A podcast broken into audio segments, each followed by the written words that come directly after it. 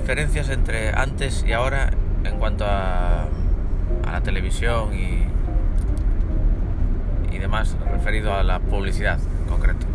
Cuando ves la televisión ahora, que ya no es televisión, es Netflix, Disney Plus y todas estas plataformas, la diferencia con antes es que ahora es todo más limpio, ¿no? Es decir, no hay publicidad. La televisión de antes veías un programa, te lo cortaban, te cortaban el programa para meter publicidad, veías una película y te la tenían que interrumpir varias veces para meter la publicidad. Qué incordio, ¿no? Qué pesadez. Pero bueno, al fin y al cabo era quien estaba pagando ese programa o esa esa visión de esa película. Incluso a veces en su totalidad. Puede que reciban en algunos casos dinero por otros lados, alguna subvención, pero en algunos canales el 100% incluso está pagado con, esa publicidad que te está interrumpiendo. Con lo cual ya de entrada merece un, respeto. Y no tomarlo como un simple eh, objeto que, que destruye tu atención a la película y que es el demonio, ¿no? Es, es quien está pagando todo eso que estás viendo ahí, que, tanto disfrutas. Toda esa parte que tú disfrutas, excluyendo la propia publicidad, está pagada por esa exclusión que es la publicidad. Con lo cual merece paradójicamente un respeto. Por un lado. Pero por otro yo me pregunto, ¿y la, el sistema actual al que estamos acostumbrados ahora donde no hay publicidad, todo va limpio, puro, de principio a fin. Aunque en algunas plataformas, dicho sea de, paso, sí que mete publicidad, como en Amazon, Amazon Prime, a, pesar de estar pagándolo, para empezar te cobran algunas películas si las, quieres, pagar. Dios me libre de pagarlas a mí, a mayores, igual que el Disney Plus Plus Extra Alpha, gamma, no sé qué nombres le van a poner más extras para que pagues más y más. Eh, más exclusivo, tienes plus pero no suficientemente exclusivo. Aún puedes pagar más si, compras el Plus Alpha X. ¿no? Así tendrás más exclusividad. Venga, hombre, te estoy pagando una vez y aunque que te pague más. Pero lo que iba, Amazon además de, esas pelis que te cobra más, te mete publicidad. Cuando metes una, das a play una película, de repente al principio te ponen un anuncio de otra película. Lo que faltaba, estar pagando para para que te ponga publicidad por encima. Bueno, vaciles aparte. Va, va de golpe, ves la película y, obviamente te da sin interrupciones. Porque ya lo estás pagando, estás pagando directamente a Amazon. Y ahí es a donde voy. ¿Cuánto de bueno tiene pagar quiten, para que te quiten las publicidades. Veas YouTube, existe la, forma de pago donde ya no te saltan publicidades. Spotify, donde pagas también y te quiten las publicidades. ¿Dónde está lo bueno eso? Yo no recomendaría a nadie jamás que pagara para que te quitaran las publicidades.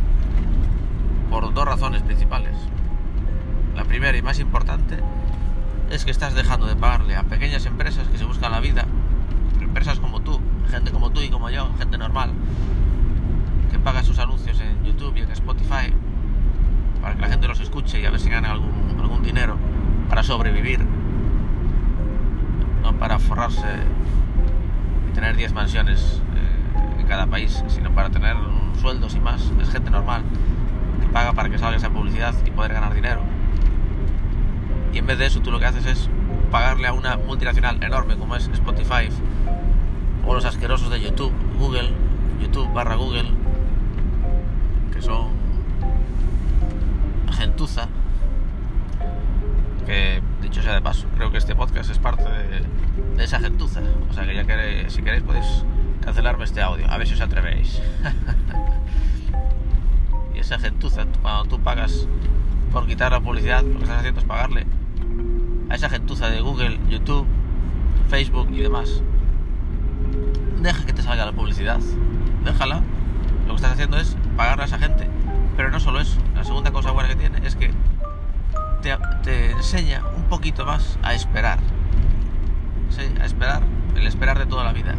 El recibir un.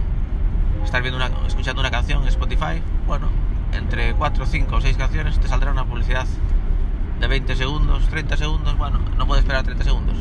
No solo esperar, sino que incluso te hace desconectar.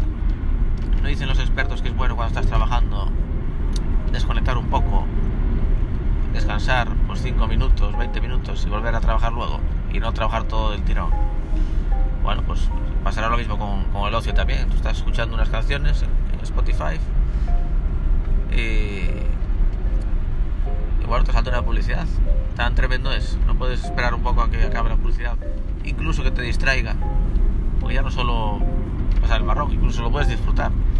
Cosas malas, entre comillas, también se pueden disfrutar si, si sabes hacerlo. Escucha esa publicidad, disfruta un poco de esa pequeña comedieta que es la publicidad. Te puedes incluso reír, hacer un poco de burla de lo que estén diciendo en ese anuncio. A mí, por ejemplo, me saltó no sé qué de música trap. Yo odio la música trap. No sé cómo llegó ahí a ese anuncio. Un anuncio que es una aplicación para hacer música trap o algo así. Puro cachondeo. Bueno, pues me ha hecho unas risas con ese, con ese anuncio. A lo mejor, igual más adelante afinan más y ya pone cosas que me interesen más. Incluso puedo descubrir algo que me interese. ¿Por qué no? Mm, en cualquier caso, eh, la cultura del aprender a esperar, eso que tanto se perdió hoy en día con, con las generaciones de ahora, que no, no, saben esperar y no tienen culpa. Basta ya de echarle culpa, la culpa a las generaciones de ahora, como si ellos tuvieran culpa de algo. Ellos simplemente están viviendo en el mundo en el que se, en el que se les puso. El mundo lo creamos nosotros, adultos. O sea que los culpables somos nosotros, de que no sepan esperar, no ellos. Pero caso es que no saben esperar. Se les enseñó a que, a que pueden no esperar por nada, simplemente quieren algo y lo, y lo tienen. Y la cultura hoy en día funciona así por error. Funciona de manera que tú te bajas una serie completa y la ves completa incluso el mismo día. Cuando antes, en nuestra época, pues veías un capítulo y tenías que esperar a que te viniera pues, el siguiente, que sería la semana que viene. Y aprendías a esperar de un capítulo a otro una semana. Y esa cultura del aprender a esperar se perdió y es un grave error.